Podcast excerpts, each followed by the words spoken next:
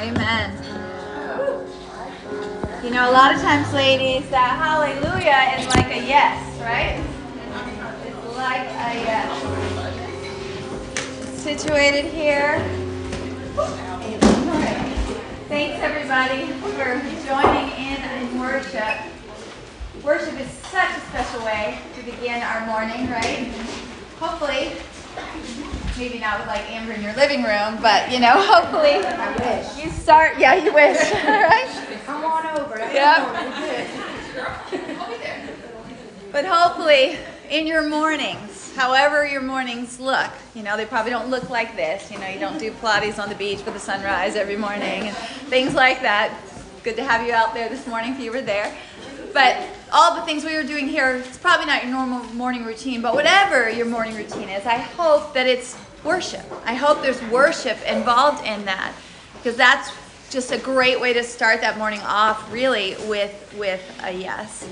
So I also hope you got settled in last night. You had some good conversation with your roommate that devotion and then also in the you know in that time you had with the Lord this morning uh, praying through those prayer prompts in the um, Beatitudes. And I would encourage you to hang on to this. This is something that will be so useful. The more you uh, make those Beatitudes a part of your picture, your life, day by day, you can use these to pray for yourself. You can use these to pray for others. And certainly, like we talked last night, you can pull one out here and there. But when you take the time to work through the whole picture, it is such a picture of our salvation mm-hmm. and of our walking day to day in our life with Christ. So I hope you'll keep that as a resource and continue to use it.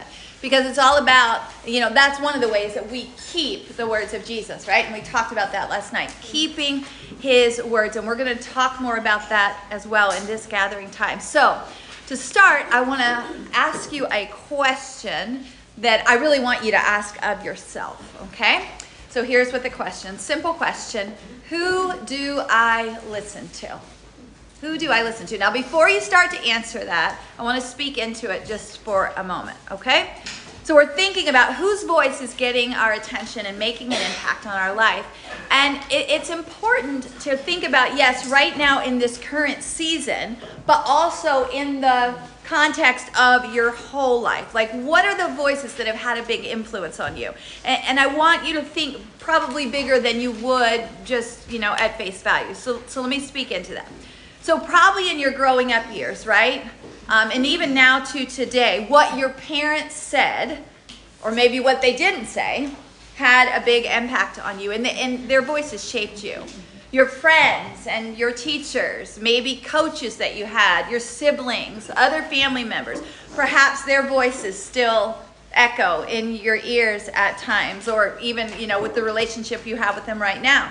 Um, if you work outside the home, our bosses can have a big voice in our life. Our spouses can. Um, our church can have a really big voice in our life. Our pastor, Christian leaders that we listen to and follow.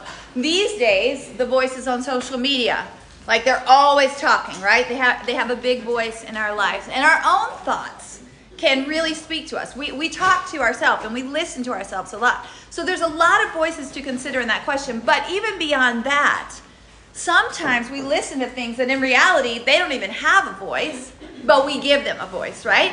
Things like our experiences speak to us, our circumstances, books that we read, desires can talk to us, memories and disappointments. Disappointments can be really loud voice in our minds sometimes, victories, losses. All these things have a voice. So there's a lot to think about. So when we're thinking, who do I listen to? Let's make sure we're considering all those kinds of voices.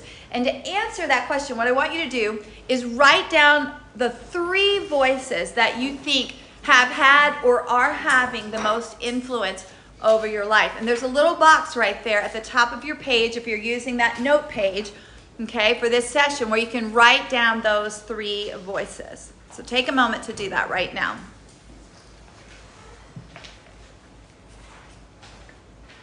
It was who has a voice in life. Yeah. Who do I listen to? Yep. What voices are having that most impact?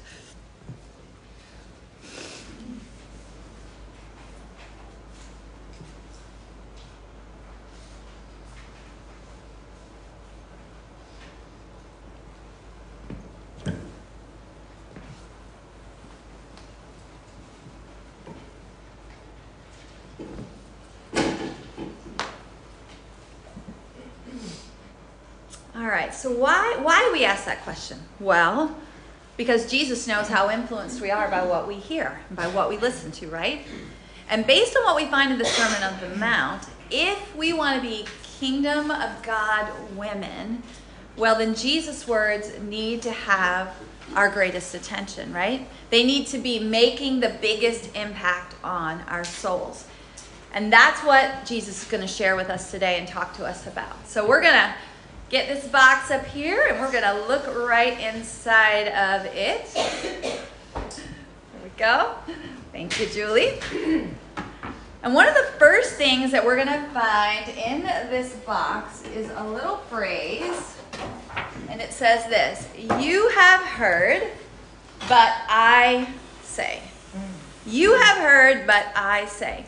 Now, you might have noticed as you read and copied the Sermon on the Mount that Jesus speaks that phrase through one conversation after another in chapter 5. Six times, actually, he does that. He begins these conversations with, You have heard, but I say to you. So here's what we're going to do this morning we're going to briefly survey each one of those mini conversations, is what I call them. And then we're going to look at all of them together as a whole. And then lastly, we're going to zoom in on two of them really um, with a lot more depth, okay? So let's get started in doing that. So Kelly Porter, we're going to ask you to share Matthew 5 21 with us to get us started. You have heard that the ancients were told, You shall not murder, and whoever commits murder shall be liable to the court. Yep, so that's what they had heard. Don't commit murder, and if you do, you're going to be liable before the court.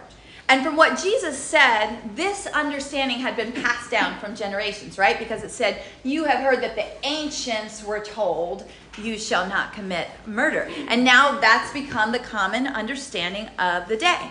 But what does Jesus have to say about all that? Look with me in verse 22. He begins it with, But I say to you. Okay? So there's that phrase. You have heard was in verse 21, but now in verse 22, he starts it with, But I say to you. So, Kelly, what does he say in verse 22?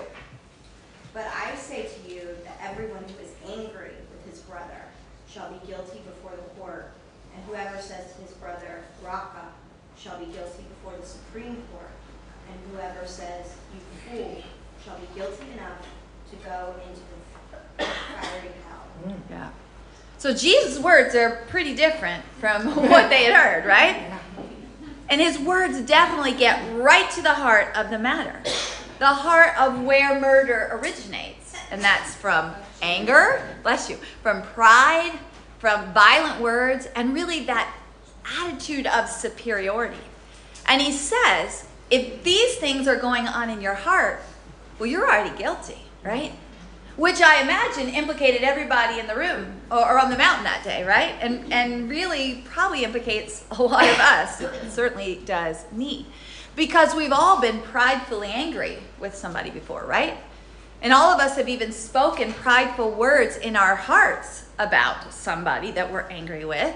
And even further than that, most of us have probably spoken those words out loud, right?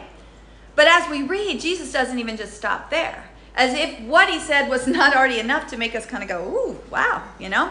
He continues on speaking about the effects of these strife filled kinds of thoughts. See, long before the murder ever takes place, Jesus describes how these prideful thoughts can negatively affect so many things in our lives and for people around us. So let's look at that too. So, Susan, will you share just verse 23 with us? Therefore, if you are presenting your offering at the altar, and there you remember that your brother has something against you. Say, he's, he's talking about family relationships here, right? So, anger, this prideful anger, it's going to affect family relationships. But he's also talking about our worship because he said if you're presenting your offering at the altar, right? And so we, we see that that he's talking about those two things. So then let's go ahead and look at as well the next verse there. Leave your offering there before the altar and go your way. First be reconciled to your brother, and then come and present your offering. What he's saying is that you're going to be really distracted in your worship. So your anger, that prideful anger that you've got, Not only is it going to affect your relationship with your family members, your brother, and that could even be your brother in Christ, right? Your, your brother in, in the faith, but it also can affect your relationship to God because those impurities of heart are going to affect how you see Him. Remember last night, Blessed are the pure in heart, for they shall see God. So when we have that impurity in our heart, we can't see God in our worshiping, and Jesus knows that. So he's getting to the heart of the matter. And then he starts talking about business relationships too. People that you've had dealings with and issues have developed. Cynthia, will you share verses 25 and 26 with us? What does he say? Yes. Make friends quickly with your opponent at law while you are with him on the way, so that your opponent will not deliver you over to the judge, and the judge to the officer, and you be thrown into prison. Truly I say to you, you will not come out of there until you have paid up the last cent. Yeah. Now, I don't personally believe he's talking about a physical prison here, like where we're bound up in a jail cell, but more that if we don't deal with these situations going on in our heart, these situations of strife, we can become imprisoned in our own hearts. And we imprison others even as we do that. We become imprisoned in bitterness, in offense, in strife. And even our finances could become negatively affected, both our physical finances, but also the economy of our emotions, right? That can be really affected, and our thoughts. Now, obviously, there's a whole lot of things that could be said here, but as we mentioned earlier, what we're doing, we're just going to survey these conversations right now briefly. So we're not going to get too deep into that. So that was the first one relationships and strife. You've heard, but this is what I say. And now the second time, Jesus says, You've heard, but I say, it's going to be about relationships and sexual purity. So, Kelly Connors, will you share verse 27 with us? Yes, you have heard that it was said, You shall not commit adultery. So that's what they had heard. You shall not commit adultery, right? But then what did Jesus say about that in verse 28? But I say to you that everyone who looks on a woman to lust for her has committed adultery with her already in his heart. See, again, what does Jesus know about us? He knows that we tend to focus on the behavioral act, right? The act of doing something like committing adultery. All the while, all the while, we miss the influence of what's going on in the heart before that act is ever committed. And so Jesus is just shining a light on all of that. He's bringing that to revelation for them. And he says, But I say to you, everyone who looks on a woman to lust for her, and ladies, that could be looks on a man, right? To lust for him. Or in this culture, it could be either one. Who knows what's going on these days, right? They've already committed this sexual immorality, this adultery in their heart. And once again, how many in the crowd that day, and probably many of us in this room, we would have to bow our heads because I know I would. I, have had lustful thoughts, right? And so, what is Jesus saying here? He's saying that there's a, a guilt with that. It's not just the behavior, it's what's going on in the heart. Now, think about this. What they had heard, you shall not commit adultery, that came where? From God's law, right? I mean, that was that was in the 10 commandments. In fact, these first two, you shall not murder and you shall not commit adultery, they came directly from the 10 commandments. And I imagine that many of these people on the mountain that day would have put God's law, uh, like they were making a list of the top three most influential voices in their life, that would have been because the law had a huge impact on the culture that day. But Jesus' words were shining a truth into that law that over the years, this law has become polluted with man's voiceovers, right? Saying it their own way. See, remember in verse 17 when he said, don't think that I came to do what? To abolish the law or the prophets. I came to fulfill them. This is one way he's fulfilling them by getting to the heart of what God really meant when he said it in the first place. See, Jesus is speaking into these misperceptions that have developed over many years of what they had interpreted God's law to mean. And people with influence and authority had kind of painted their own picture. And you know, over time, that just gets more and more distorted. And so he's undoing all of these voices that have been speaking for all these generations through the prophets, through the religious leaders, through the scribes, and just even through just, you know, family and people that have influence in their lives. And he's bringing forth the truth. And he's pretty serious about it. Like, are you catching the tone that he has? I mean, he's serious. Julie Pizzicello, will you share both verses 29 and 30 with us? And if your right eye makes you stumble, tear it out and throw it from you. For it is better for you for one of the parts of your body to perish, and for your whole body to be thrown into hell. And if your right hand makes you stumble, cut it off and throw it from you. For it is better for you for one of the parts of your body to perish, than for your whole body to be thrown into hell. Really? I mean, he's not playing, is he? I mean, this is pretty serious stuff. And we might listen to that and go, is he like really serious? Like, like if my eye would cause me to lust or make me stumble, or if I did something with my hand, would it be better for me really to just cut my hand off or tear my eye out? I don't personally think that Jesus is being literal here. I think there is a message. We'll speak into that in a moment. But just think about it. What's the context here, right? He's talking about sexual purity. And I would think he would have mentioned a different body part to cut off if he really meant it, right? And he doesn't say that. So I don't think that's really what he meant, okay? All right. Just saying. Okay. But let's keep our thoughts pure, ladies. All right. But here's the thing what he is saying, I believe, is that we cannot play around with sin. We cannot be flippant about it. We have to be serious and intentional about dealing with sin. I think that's the heart of what he's talking about there. But let's continue on in our survey of this. Emily Bradley, will you share verse 31 with us? And it was said, Whoever divorces his wife, let him give to her a certificate of dismissal. But I say to you that everyone who divorces his wife, except for the cause of unchastity, makes her commit adultery, and whoever marries a divorced woman commits adultery. Yeah. So there's that. You have heard, right? You have heard that it was said, whoever divorces his wife, let him give her a certificate of dismissal. But then what did Jesus say? But I say to you that everyone who divorces his wife, except for one cause, and that would have been unchastity, makes her commit adultery. And then you commit adultery if you go and marry a divorced woman. That's what Jesus is saying. And when he says this about divorce, what he was really doing in that culture was turning the world upside down for many who were seated there listening that day because he was shining a light on the evil manner in which divorce was being used. Because it was being used as a selfish way to just get rid of somebody when you were tired of them, when you didn't want them anymore for your own desires. And then what they did was they attached God's law to it, as if to say, This is good. This is what God wants. You know, just got to give her the certificate and say, sorry, we're done. You know, and, and God would smile at that. How could they? And yet they truly did. They thought that was a righteous thing to do. Jesus wouldn't have it. So he like called it out for exactly what it was. And I also believe that he was getting to the heart of how men were treating marriage and treating women.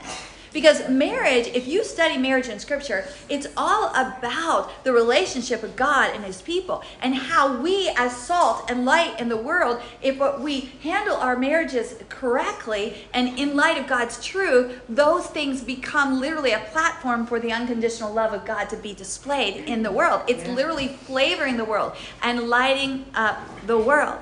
And yet, all of this had become so perverted. As long as you would just hand her a certificate of dismissal, it would be fine in God's eyes. Jesus says, no. That's what they had heard, but that is not what God's law meant or said. God's law had a lot more to say about marriage than what they were thinking. And Jesus just shined his light all over that confusion. And it left many people sitting there that day with a very deep awareness of their sin. But let's keep going. Fourth conversation, starting in verse 33. Michaela, will you share just verse 33 with us? Again, you have heard that the ancients were told, You shall not make false vows, but shall fulfill your vows. All right, so don't make false vows. This is what they heard, but fulfill your vows to the Lord. But then, what does Jesus say about that? And so, Michaela, I want you to share, and then Michelle Hunt, will you tell us what they say? Share 34. Yeah. Mm-hmm. Um, but I say to you, make no oath at all, neither by heaven, for it is the throne of God, 35, nor by the earth, for it is the footstool of his feet, nor by Jerusalem, for it is the city of the great king. Yeah. And then go ahead, Michelle Hunt, with the next two. Nor shall you take an oath by your head, for you cannot make one hair white or black. Thirty-seven. But let your statement be yes, yes, or no, no. Anything beyond these is of evil. Yeah. So, ladies, the wording of these verses can really vary depending on what translation you read them in. And so, some say oath, some say promises, some say swear. And there's a lot of variations of words, and because of the varied meanings of those words in our language, it can get really tricky to dig into that really deep. And again, we're just surveying. But without getting too deep, let me just say this. What Jesus is addressing here is the integrity of our hearts and of our words, all right? There was this law that had been passed down that we saw right there where it says, You shall not make false vows, but shall fulfill your vows to the Lord. But it had resulted in this behavior, as man's hearts were very sinful, that was not what God intended at all. Jesus is speaking into the integrity of their words. He's getting into the trustworthiness of who they are as people. Because here's what they were doing a lot of times they would take something that they were saying, say they weren't real, you know, um, respected maybe, or they didn't think that somebody would believe them, and they would just attach God's name to it, right? So they would swear by heaven, or they would swear by the temple, or they, you know, to say this is really, this is really true. To us, maybe that might make more sense if we said, "I swear on my grandmother's Bible," right? We hear that kind of thing, or, or as God is my witness, I'm telling you this is 100% true. So why do we say those kinds of things? Why did they say those kinds of things? You know, if, if something is true, do you really need to say it's 100% true? It's either true or it's not. But we have a tendency to do that. And what, what is the reason why we do that? I think that's what Jesus is really getting to. It's more than just the words that we say, it's about our integrity. And it's about God whom we live for. As kingdom people, we shouldn't have any need for oaths. We shouldn't have any need to embellish what we're saying with some kind of God's my witness, or I swear on my mother's Bible, or this is 100% true. What I say should be true, right? What God says is true. And if I'm made in his image, I am in his kingdom, I'm speaking and living and, and uh, you know, doing my life for him, then what I say, my words need to hold integrity. If I say I'm going to do something, I'm going to do it. I'm not going to be found to be like, where is she? I don't even know what happened to her, right? You know, that kind of thing. I'm going to be a person of follow through. I'm going to mean what I say. I shouldn't have to embellish it. And certainly, as a kingdom person, I shouldn't be pulling God's name into it and smearing that, right? Trying to make my words seem more. I need to just be a person of integrity. That's what I believe he's really speaking about there. Kingdom people mean what they say, they follow through, they represent the faithfulness of God's word. But let's keep going because there are two more. Brittany, will you share just verse 38 with us? You have heard that it was said, an eye for an eye and a tooth for a tooth. Again, found in the law an eye for an eye, tooth for a tooth. If you're not familiar with that, it's the idea of, okay, you do that to me, I'm going to do it right back, right? You take this eye, I'm gonna, uh, you know, you take my eye, I'm gonna take yours. You take my donkey, I'm taking your donkey, right? You hit my car, I'm gonna hit your car, right? That kind of thing. You, you, you're angry at me, you say ugly words to me, I have the right now to say them back to you, okay? So it's that kind of thinking. And, and, it, and it's this justice that we all really long for, right? God's law addressed this and it was passed down through the ages to that moment even till now. And you know what? Because we do have that desire for justice our human nature just went whoo i like that one right? Eye for eye tooth for a tooth we say. But in reality jesus is speaking here and we find this law it was never meant to be put into our hands as a personal you know law that we enact and that we take care of at, at, at all Jesus' fulfillment of the law really was that this was going to become a platform for his love to be put on display. I'll, I'll, explain that as we go. See, listen to what he says here. Brittany, share verse 39, and then Courtney, will you pick up with your verses too right after her? But okay. I say to you, do not resist him who is evil, but whoever slaps you on your right cheek, turn him the other also. And if anyone wants to sue you and take your shirt, let him have your coat also.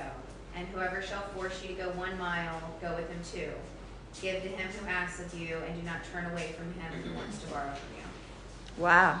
Okay? He's, he's asking us to do a lot when somebody's been evil toward us in, in, in, in any way. I mean, you know, sometimes evil is just the way somebody looks at you, like, right? You, you might think, what, what, what's up with them that day, you know? When we can tend to have that pushback and that resistance to them. And Jesus is, is just saying, no, we're going to handle this very, very differently in my kingdom. And then let's just finish this survey right here. We're going to get back into these um, two later in a moment. But um, Emily Jatome, will you speak verse 43 for us? You have heard that it was said, You shall love your neighbor and hate your enemy. Love your enemy, love your neighbor, hate your enemy. So, you know what, ladies? That one wasn't even found in the law at all. A lot of these were, but this one wasn't. Now, love your neighbor was found in the law, but hate your enemy, it wasn't in there at all. But somewhere along the way, it had been passed down as God's law. And the people actually thought it was to love your neighbor, hate your enemies. But it wasn't in there at all. Emily, what did Jesus say about it? But I say to you, love your enemies and pray for those who persecute you, in order that you may be sons of your Father who is in heaven. For he causes his sun to rise on the evil and the good, and sends rain on the righteous and the unrighteous. Jesus says the complete opposite, right? of what they had heard and were living in. And then he explains why even. Pam, will you share that with us in verses 45 to 47? For if you love those who love you, what reward have you? Do not even the tax gatherers do the same? And if you greet your brothers only, what do you do more than others? Do not even the Gentiles do the same? How far they had gotten away, right? To where they just looked like everybody else. They weren't flavoring the earth, right? They weren't shining the glory of God's light in, in the world. They had gotten so far from being distinguished as God's kingdom people. And it's not just them, but it's us too. Jesus is speaking to us today. So, six times he says, You have heard, but I say. But here's the reality he probably could have spoken that same phrase 60 times that day, or maybe even 600 times or more, addressing things that have been heard by the influential voices in the lives of all of us. And then we accept those things as truth and we live in them and we move in them and we have our day to day being in them and we share them with our children and we share them with people around us. And, and we begin to live as if things are true that are not too, true. And Jesus has very different things to say about them. See, I absolutely believe that Jesus could have brought up many, many, many things that day. Like he could have gone one by one through the crowd, sat down on their blanket with them, and said, Hey, you know how you've heard this? Well, that's not true. Let me tell you what I have to say about that. And the same thing is true. Like he could come and sit right in that chair with you, Melinda, and he could say, Hey, Melinda, you know how you've heard this? Well, let me speak into that because this is what I really have to say about that. And the reality is, we've all listened, myself included, to voices that are not the voice of God. And sometimes we've even been told that they are. And because many times we've annulled God's word and we're not keeping his word, right? We don't know what the truth is. So we just follow along and we just go along with it. But as we draw near to Jesus, we need to know everything he says is truth. And as he speaks to us, and as we take the time to really keep his words and listen to them and make them and do them in our lives, we can then begin to walk in the truth, right? See, every one of us needs to make this declaration over our lives. Yes, Jesus, I will listen to you, right? Yes, Jesus, I will listen to your voice. Not just alongside all these other voices, not these voices and your voice, Jesus, but Jesus, your voice over and above every other voice that's speaking now in my life, that has spoken to me in the past, that might speak to me in the future. Your voice is always going to have preeminence in my life. And that yes, ladies, that's a really big yes. It is a really big yes because it means we're going to give Jesus' voice more authority, more credibility, more time. That's a big one, right? More time. Give his voice more time, more affection, Like, you know how if, if somebody's calling your name that you know and you love, like you're quick to listen? Like, I have times that, you know, sometimes I get a call on my phone and I'm like, eh, I can wait for that later. But if it's like my husband that calls or my kids that call me, I mean, they've got my heart, right? So I'll, I'll drop whatever's going on to listen to them. And, and we've got to give Jesus' voice that kind of affection in our heart. We're going to give his voice more impact, more influence in our lives. When we say, Jesus, yes, your voice, your kingdom truth above everything else that I hear, it's a yes, ladies, that will literally turn your world upside down. It will turn your world upside down over and over and over again as He speaks into our lives. But what we'll also really find is that when we really start listening and we really start living in what He says, it really turns our life right side up, right? Because our lives already are upside down. His word is going to turn them right side up. And I believe that's what Jesus was really up to when he spoke these six statements, when he made them. His overall goal was to transfer the lives of those before him to being upside down and broken to a place of blessing in his kingdom. So, yes, he spoke the truth. Of, of his kingdom into each individual, and probably his words pierce, just like maybe this morning they're piercing us, or as we copied them, we're like, whoa, you know this is this gets into my heart. This gets into some of my life happenings and the things that i've been through the choices that i've made. But throughout the whole of all of this he's actually trying to bless us. He's actually trying to bring us into a place of being right side up and living in his kingdom and what we're going to see now, we're going to turn from looking at each individual one as a, an individual conversation. I want us to look at all of them as a whole together and consider some things that Jesus was really up to. And what we're going to do is look in the box again and we're going to find that Jesus is getting to the heart. He's getting to the heart by doing these things. I'll let you take that too. Thank you. All right.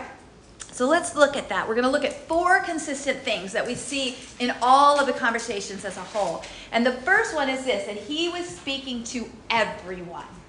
Everyone, all right? He was speaking to every single heart on the mountain, every heart in this room, and anybody that will ever hear these messages later, all right? He was speaking to everyone. How do we know that? Because he uses that word a lot. He uses that word a lot. And many times, Jesus spoke what they had heard with the word whoever. Like, for instance, in verse 21, it says, You have heard that the ancients were told, You shall not commit murder, and whoever commits murder. But then what does he do? But I say to you that everyone who is angry with his brother, right? And so he would take it from whoever to everyone. And I think the point is, he wanted everyone to know, I'm talking to you, right? Because it's so easy for us to hear words from Jesus and go, oh man, I wish so and so was here. They really need to hear this, right? oh, Jesus means that for my sister or my brother. Oh, my husband, he really needs to hear this, right? We all do that. We can dismiss ourselves so easily. Whoever leaves room for excusing yourself, right? But everyone includes every one of us. And the, the cool thing is when you copy scripture, when you memorize scripture, you see some of these things that you wouldn't see if you're just doing a quick read over of, of your Bible. You're going to get into it and go, wow, I've just written this word everyone over and over. And you realize it's because he says it a lot. And I think that's intentional. He wanted every person to know, I'm talking to you. And he's doing that to each one of us today, every one. See, in all of those you have heard, but I say to you conversations, He's speaking to everyone and he's doing something else too. This is number two. He's establishing guilt. He's establishing guilt, their need for a Savior, and this applies to everyone. See, Jesus didn't tiptoe around anybody's feelings that day, right? Not at all. He jumped right into the guts of human existence and he started speaking into the raging anger in our hearts sometimes, the contempt, the hatred, the strife, the lust, the selfishness and manipulation and revenge and hate and how we treat our enemies and how we don't. I mean, he saw all of it. Remember, we said that last night. He could see into our hearts and he saw it. And so he spoke right into it. And truth hurts, doesn't it? It stings and it's hard to hear. But what we have to also remember, he's not revealing guilt just to make us go, oh, right? Or to go, I should feel so ashamed of myself. Right? He's not shaking his finger in our face for that because how do we know he's not doing that? Because we already established last night. What's he doing? He, he's trying to say yes to us. He, he's trying to bless us. His aim is not to put us in a place of shame. Shame is not a place of blessing. Mm-hmm. And, and Jesus is here to bless us. So he's not revealing the guilt of everyone's heart just to do that. He knows how much we need him. And he knows we need to see that too. We need to see, I am poor of spirit. So when he speaks, he speaks to everyone, every heart, revealing the guilt of every person.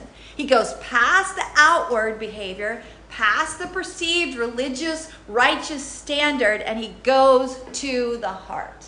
And that's number three specifically, all right? The heart. Do you see how he did that in every one of those conversations that we looked at? With murder, he went to the heart of what? Anger and pride and superiority and resentment. With adultery, he went to the heart of lust. With divorce, he went to the heart of being selfish.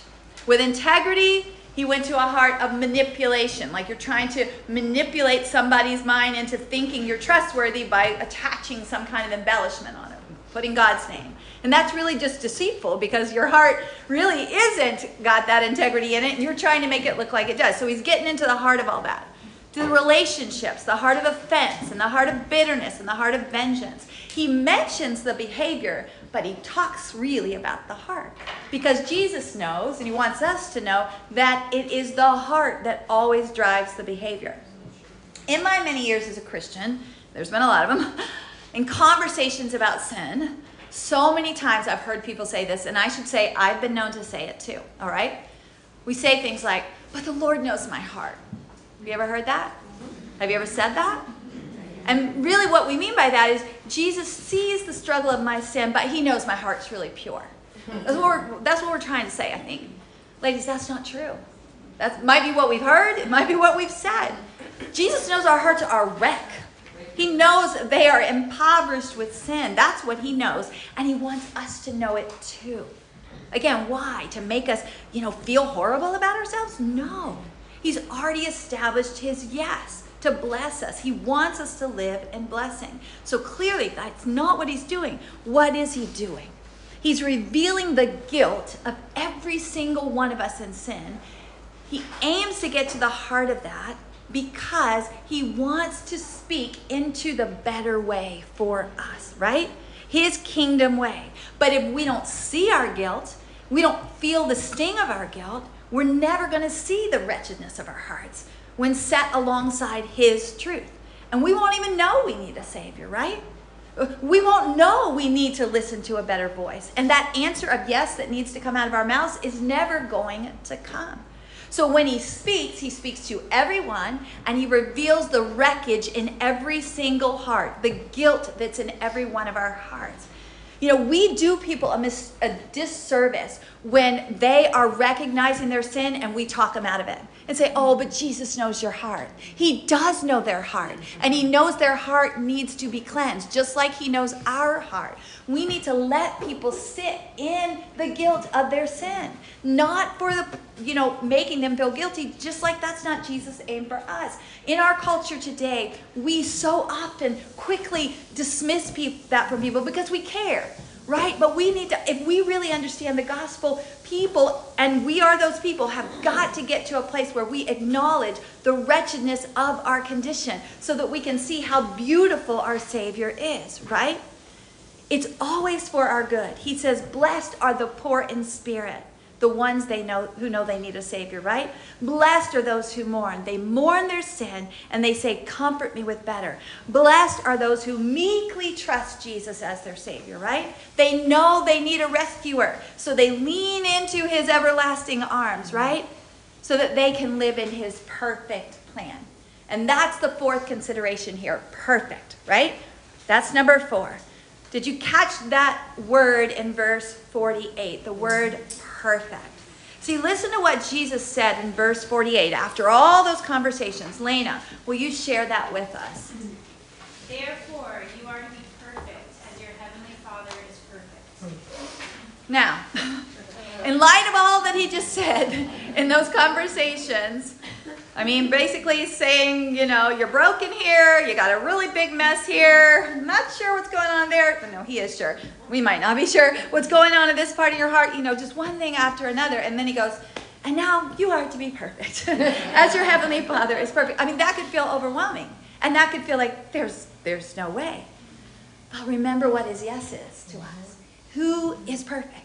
He is. And he came to be our perfection, to be our righteousness. See, he mentioned a similar thing like this over um, in verse 20. We looked at it last night, where he said, Unless your righteousness does what? Surpasses that of the scribes and Pharisees. Well, now he's taken it past that. It's not just surpass, it's got to be what? Perfect. What is he doing again here? In saying these extreme things that seem impossible to achieve. He's creating a need on the inside of us for every person so that we'll see that need and we'll recognize I can never meet that need on my own. Nothing I could do would ever get me to that place. Nobody else can get me to that place either. We can't meet that need, but He can. See, when we come to Him, poor in spirit, mourning our sin, what does He do?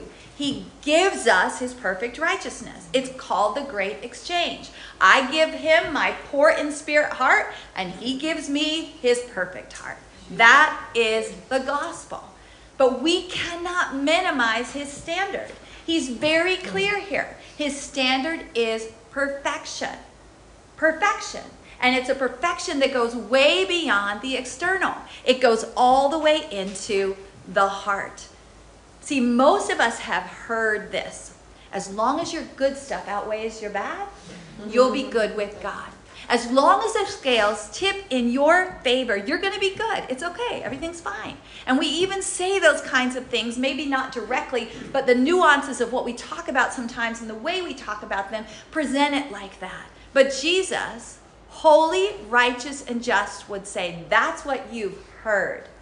But what is actually required in my kingdom is perfection. And He provides it. He provides it. Now, in light of knowing that, perhaps our best response when faced with our sin is not, Jesus knows my heart, right? It's, I know Jesus' heart, and His heart is perfect, and because I have received His salvation, mine is too. Hallelujah, right? That's my response. That should be what I have heard. It's a gift of His kingdom.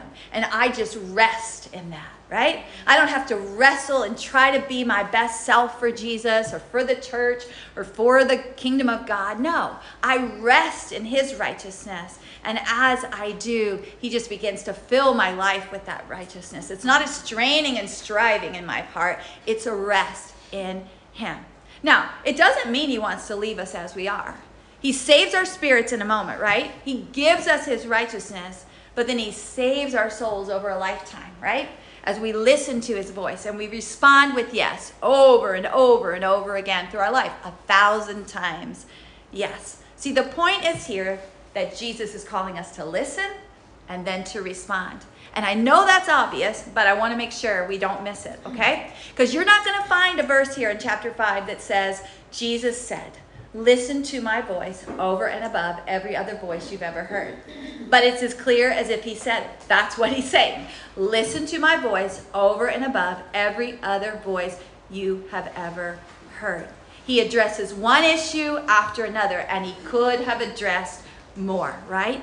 So be very aware. Every time Jesus speaks, there is an invitation in the room for you to say yes.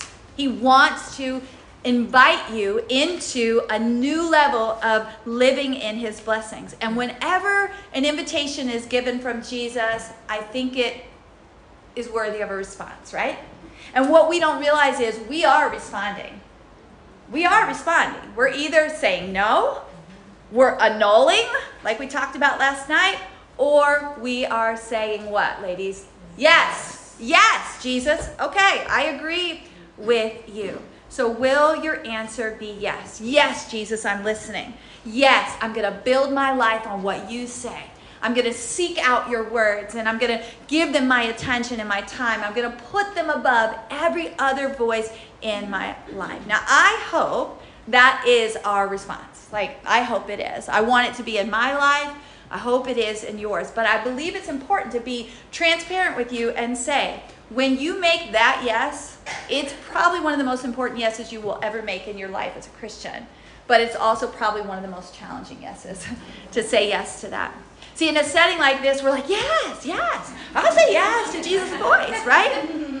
But saying yes to his voice is not just a fall Bible getaway moment, right? It's not a weekend yes. It's a it's a yes that has to translate into every thought you have and every decision you make and every relationship you share and every habit you form and all of these different things. His voice is literally going to flip your life, right? Because what he says is often so different than what we've heard, right? And so the thing is, what he says is going to have preeminence. So that means I'm going to have to realign my emotions to what he says. I'm going to have to realign my decisions and my habits and my thoughts to what he says. And that takes a lot of intentionality, it takes a lot of time, it takes a lot of effort. As I've been meditating on Jesus' words here over these many months, he's been speaking a lot to me about what does it really look like in our lives to say yes like, like you know, it's one thing to say yes, but how does that translate? You know, what is the image of that in just day to day moments? And one of the things he spoke that just pierced me so much, and I, I just continue to meditate on it. And here's what it is Yes doesn't mean you will try, yes means you will. Yes doesn't mean you will try, yes means you will. See, I think a lot of us, myself included, might think we're saying yes to Jesus, but the reality is we're really saying, I will try. I'll try to listen to you, Jesus, right? I'll try to give the Bible a voice in my life. I'm going to try to give your word preeminence over all the other things that I'm hearing. And, and there's good in trying, don't, don't get me wrong. Trying's not a bad thing, but trying is not yes. They're two different things. In fact, what Jesus really showed me is that trying is an upside down mm. yes, okay? Because trying implies I really haven't decided yet. I'm just kind of giving it a trial run, okay? It leaves room for me to back out if I don't like the way it feels, right? It, it infers I may not have what it takes. Guess what? You don't. what he's calling you to, perfection, you don't have what it takes. I don't either, but he does. The one who is trying is still in a wrestle. You're wrestling God for control. You're trying to take care of yourself and you're trying to manage your own life. You're trying to decide if what Jesus said is a good idea for you. You know what? If Jesus said it, ladies, it's a good idea. You don't have to wrestle through that. It's truth. And so you just go ahead and make the decision and you live in that. Remember, Jesus said, Blessed are the meek, the ones who trust me for they will inherit the earth. Ladies, Jesus knows the best way. Trying is an upside down yes. It's not a bad thing, but it's not yes. What Jesus is calling for is yes. So I want Cynthia to model for us for a moment. She's got a shirt on that's a little different than the rest of us. I'm trying. so she's got an upside down yes. So I, I want you to know how in the details God is. Thank you, Cynthia. I want you to know how in the details God is. So I had literally been sitting at my computer working on these messages, and I was writing out what I had just shared with you. And Julie Haynes, who pressed all these shirts for us, had called me or texted me. I can't remember exactly what the exchange was, but she called and said, I feel so bad. I, I, I messed up one of the shirts. I accidentally put the yeses upside down. And I'm like, that's perfect. and I'm telling you, it was on the same day. And I was just like, God, you're so in the details. I said, we will so use that shirt, right?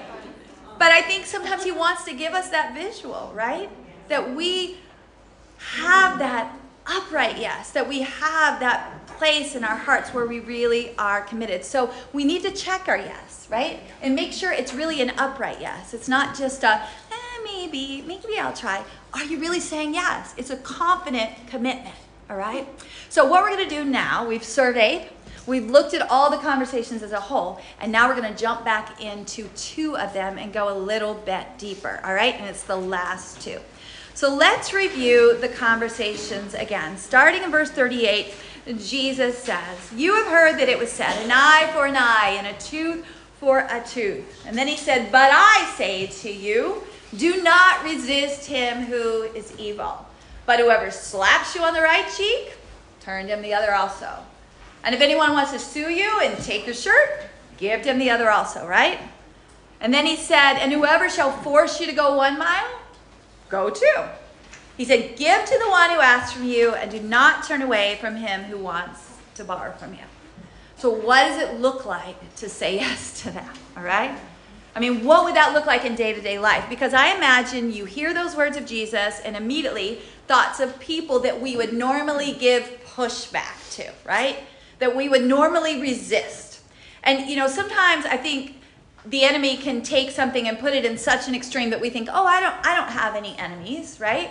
But think about people that you give pushback to in any way in your mind, in your voice, in your attitude, right? That you just don't want in your life. They're they're an enemy to you for some reason. Now that could be for a very big reason. I mean something they've really really done that's been incredibly offensive and hurtful, or it could just be those day-to-day little fences, whatever, that you would normally just give pushback to. As we hear these words of Jesus, those things those people rise up in our minds probably. And, and, and we think about them. And no doubt the same thing was true, probably even more so for the people of that day. Because each of these offenses that Jesus specifically mentions were very real in their day to day life. Because the nation of Israel at that time was under the, an oppressive rule. In fact, they had been under an oppressive rule for over 600 years. If you think about that, think about how much longer that is than what America has even been, right? So they've been dealing with that. At this time, it was the Romans who were ruling over them. And so it was very common, say, for a tax collector to literally slap somebody across the face in the middle of a town square where everybody could see because they didn't have the money to pay their taxes. I mean, that kind of thing happened on a regular basis. Or that tax collector could sue them and take their shirt. Now, their shirt was their like undergarment. So you're talking about personal things, like just taking them from them.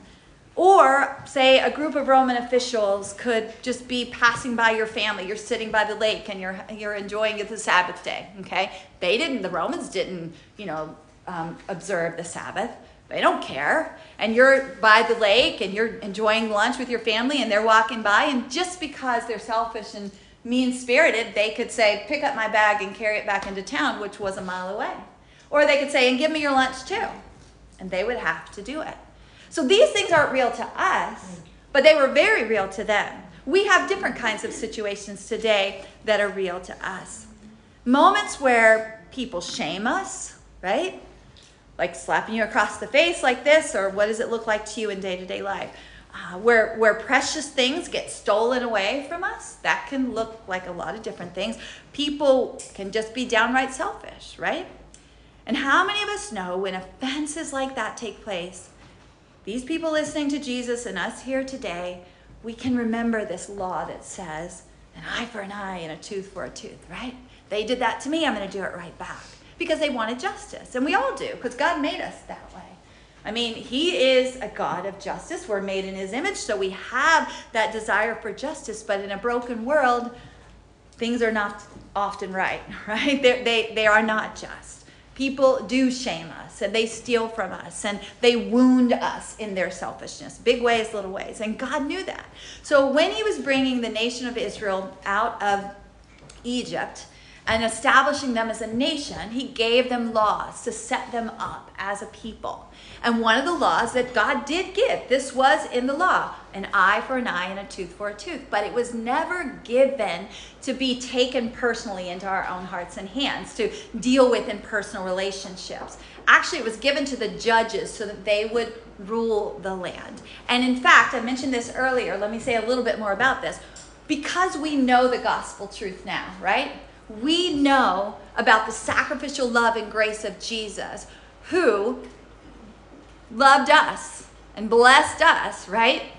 When we shamed him, when we stole from him, and we have been selfish beyond belief, knowing that, I believe even when God gave that law, it was so that later that law would become a platform for his love, his glorious, unselfish love to be put on display.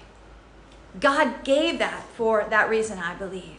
So when he says, I say to you, don't resist him who is evil, he's not asking the people that day on the mountain or us either to do anything he wasn't going to do himself, right? He did the same thing.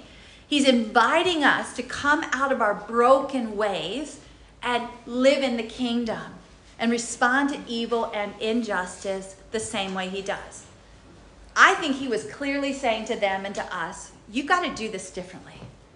This looks just like the world. There's no flavor in it, there's no light in it. We've got to learn to respond differently. You're light, you're salt, and I want you to respond to the people in the world with my agape love. Every one of us, we'll probably have stories of that shared this weekend, can think of people who've shamed us, who've stolen things from us, who've treated us with downright selfishness. We could all tell the stories. And our desire for justice creates that pushback, right? Big ways, little ways. We just want to resist those kind of people. And we have that retaliation that rises up within us. Well, I'm going to push back, and if you did that to me, I'm going to do it to you. That's our natural way. We're all wired like that. But Jesus is saying, You've heard that's okay, but I'm telling you that's not the way we live here. That's not what my kingdom is about. Now, remember, we're just a few moments ago going, Yes, Jesus, to your voice. This is what he's saying, right?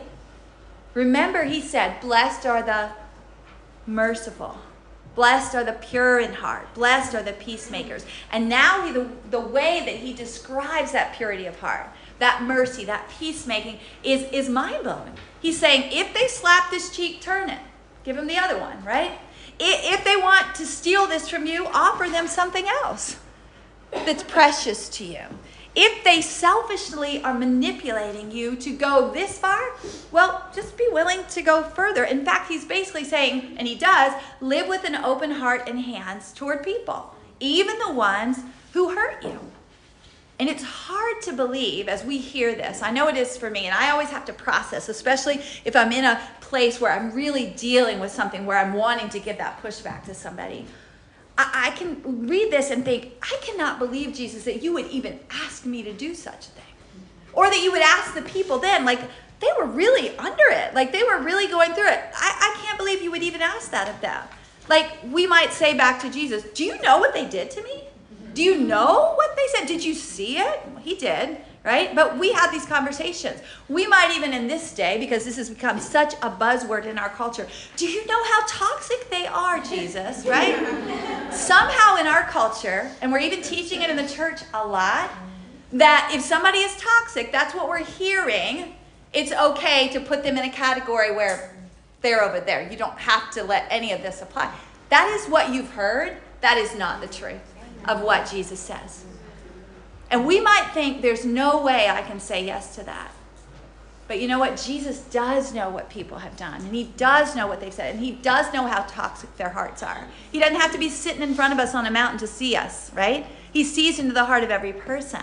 He knows how toxic our hearts were at one time, right? He knows how shameful and, and, and miserable and, you know, evil we were but he still calls us into living in his kingdom way. See, keep listening when he continues, starting in verse 43. He says, You've heard that it was said, You shall love your neighbor and hate your enemy. But I say to you, love your enemies and pray for those who persecute you, in order that you may be sons of your Father who is in heaven. And he says something here. He says, For he causes the sun to shine on the evil and the good, and he sends rain on the righteous and the unrighteous. And you might remember earlier I told you that was not in the law. The you shall love your neighbor was, hating your enemies was not. But somewhere along the way, amidst the oppression, and we can understand how this could happen, right? When we understand the oppression they were under. Amidst that oppression and that hurt and that desire for justice, this idea somehow of hating your enemies had become known as God's law. And the people literally believed it was. And when you hear something enough and you hear it repeated enough, long enough, you begin to live as if it's true, even if it's not. Which is why Jesus says here in verse 44 But I say to you, love your enemies and pray for those who persecute you. Doing that can feel impossible, but it is not. It isn't. It's challenging, absolutely, no doubt.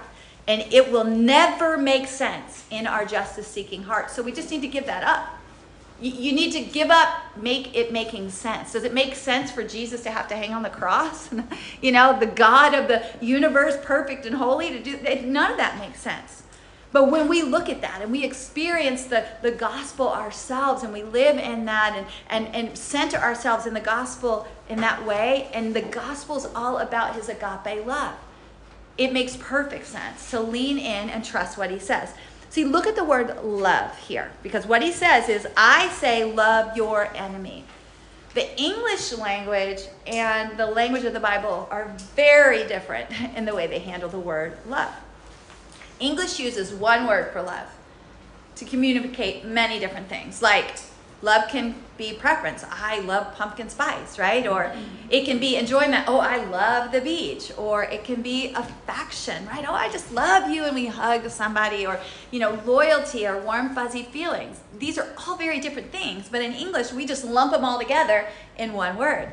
But in the original language of the Bible, love is not handled like that. There's actually three different words that mean very different things.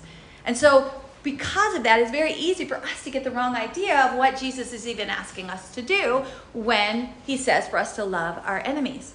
When he says love your enemies here, he uses the word agape. And agape love is a description of God's love for his people. And that love is expressed in two ways. And that's the two things that we need to grab hold of as we hear his words to us. It's expressed in attitude and it's expressed in action. Agape love is an attitude that sees every person as valuable because they have the imago Dei on them. They are made in the image of God. All right? But it's also an action, an action that chooses to bless, to bestow blessing. See, when Jesus says love your enemies, he's saying your attitude about your enemies, your attitude about people who treat you in evil ways should always be one of value because they are created in my image, all right? And your action should always be one of blessing because that's what he chooses to do. What did it say there in verse 45? He chooses to send rain on the evil and the good, right? He chooses to send, you know, um, sunshine on the evil and the good. He does that for all of us. But he's not telling us that we have to have warm, fuzzy feelings of affection for our enemies. It doesn't say that he does. It doesn't say that he likes his enemies. I don't have to like my enemy, but I need to see my enemy as valuable. I need to see them in a way that I'm going to choose to bless them because that's what my father would do. That's being a peacemaker, right? And then I'm known as a child of God, which is exactly what it says. He says, When you love your neighbor and pray for your enemies, you will be called sons of God because you're living in that family way. I heard somebody put it like this recently, and I love this. It says, He said, Jesus is not telling us to be a doormat. He is telling, he is calling us to be a doorkeeper. There's a big difference. See, many times as Christians, we've heard things that convey just lay down your rights and let people walk all over you, right? And it feels like that when you read the scripture, you're like, well, goodness, you just want me to be a doormat, Jesus. But then go back to the beginning of the sermon. Is a doormat a place of blessing? That's not what he's calling us to. Think about a doormat. What does a doormat do? It lays on the ground, right? It's placed outside the house. It's vulnerable to all the elements. It's walked on, rarely ever even noticed or attended to, and it's used over and over and over and over and over again for people to just wipe the scum of their feet on it, right? I don't think that's what Jesus is calling us to be. I mean, I can't read the rest of this sermon and see it like that. And I don't think that's his intent because I think what his intent is is for us to be doorkeepers. See, a doorkeeper is inside the house, right? They are protected, they're cared for, they're provided for, they're distinguished, they're privileged, they've been given a place of authority. They have the authority to open the door and invite people in to the goodness of God. And that's who God tells us that we are.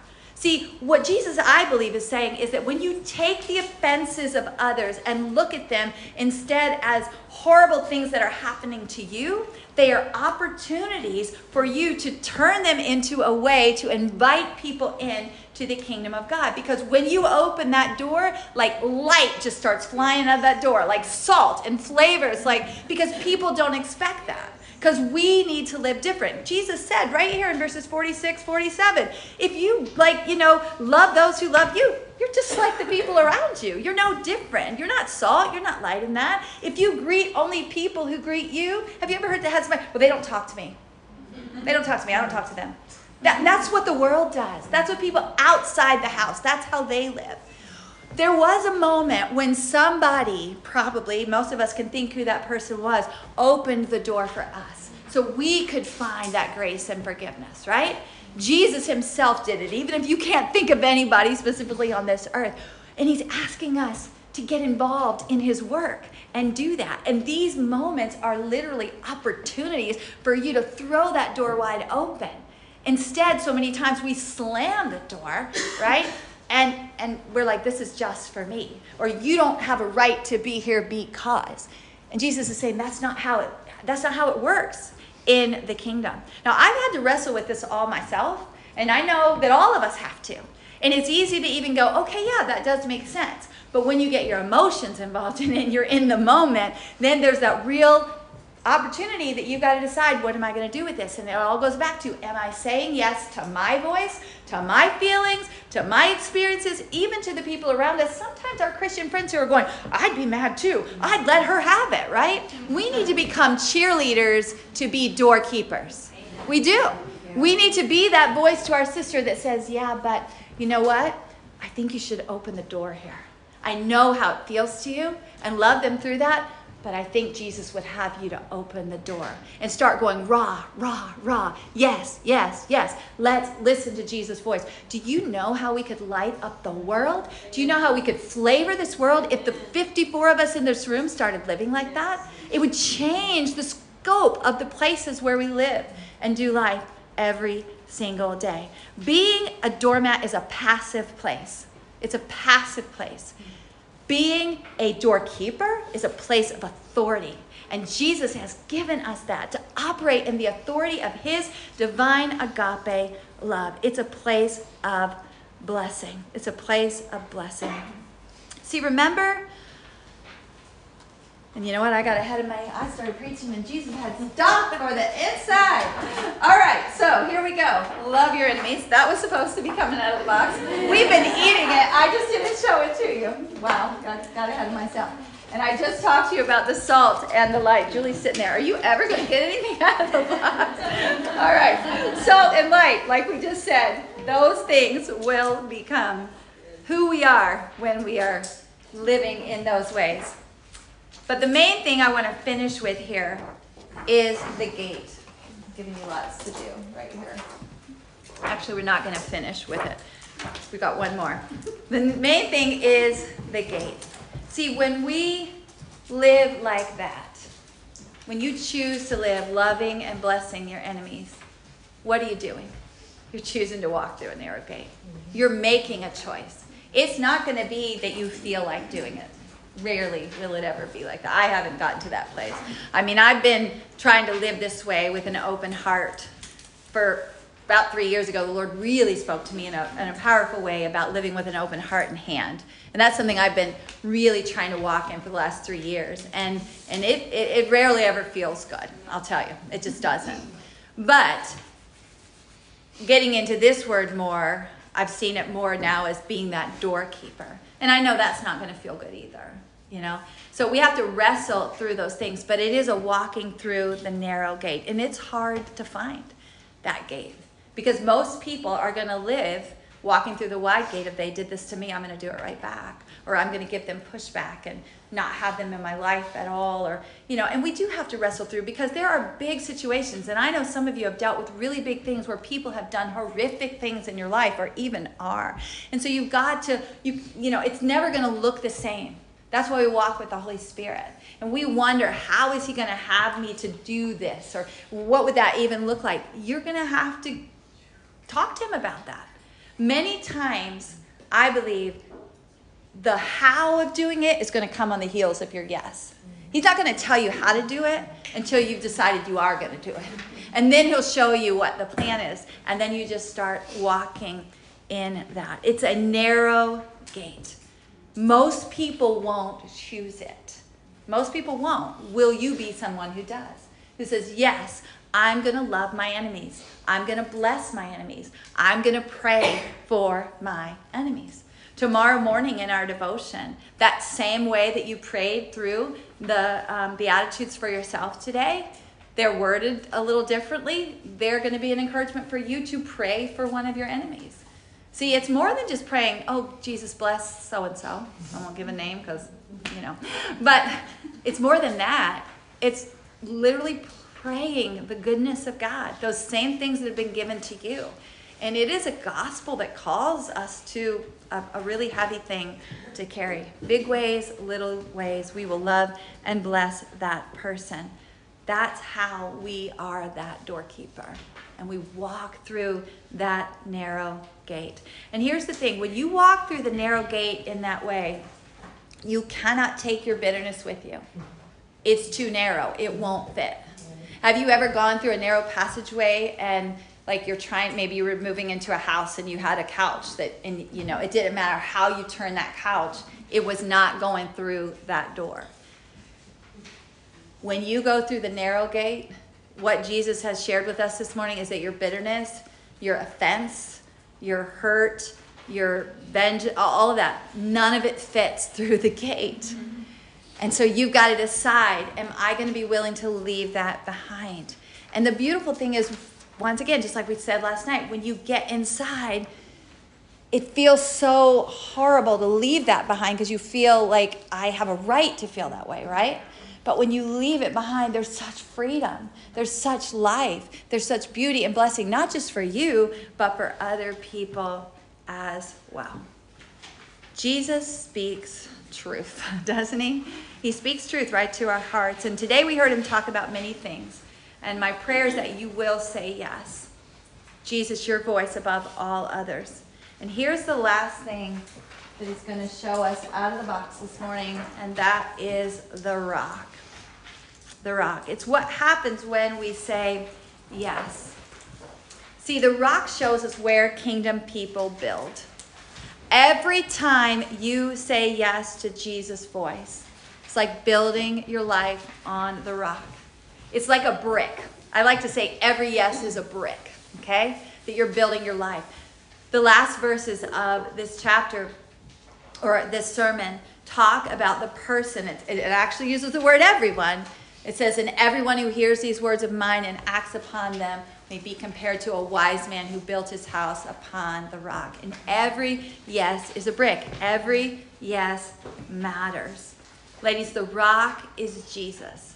And every yes to his voice is like that brick being laid one on top of another, brick by brick, day by day, building your life on the rock of Jesus. It's a blessed life that lasts in his kingdom. So I want you to say something with me, okay?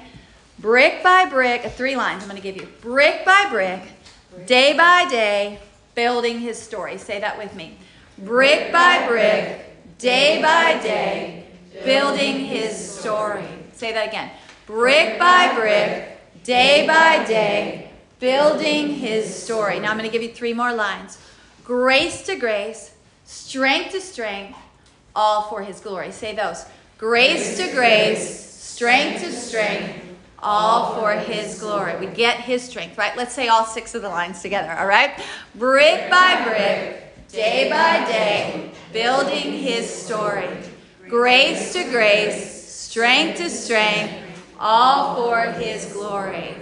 Brick? This sounded good. This sounded good. I, I, am all for a chant, but I feel like maybe we could use a little rhythm. Okay. We maybe just add, uh, okay. you know, like getting a little chanting here. So okay, just play with me. Okay, so maybe okay.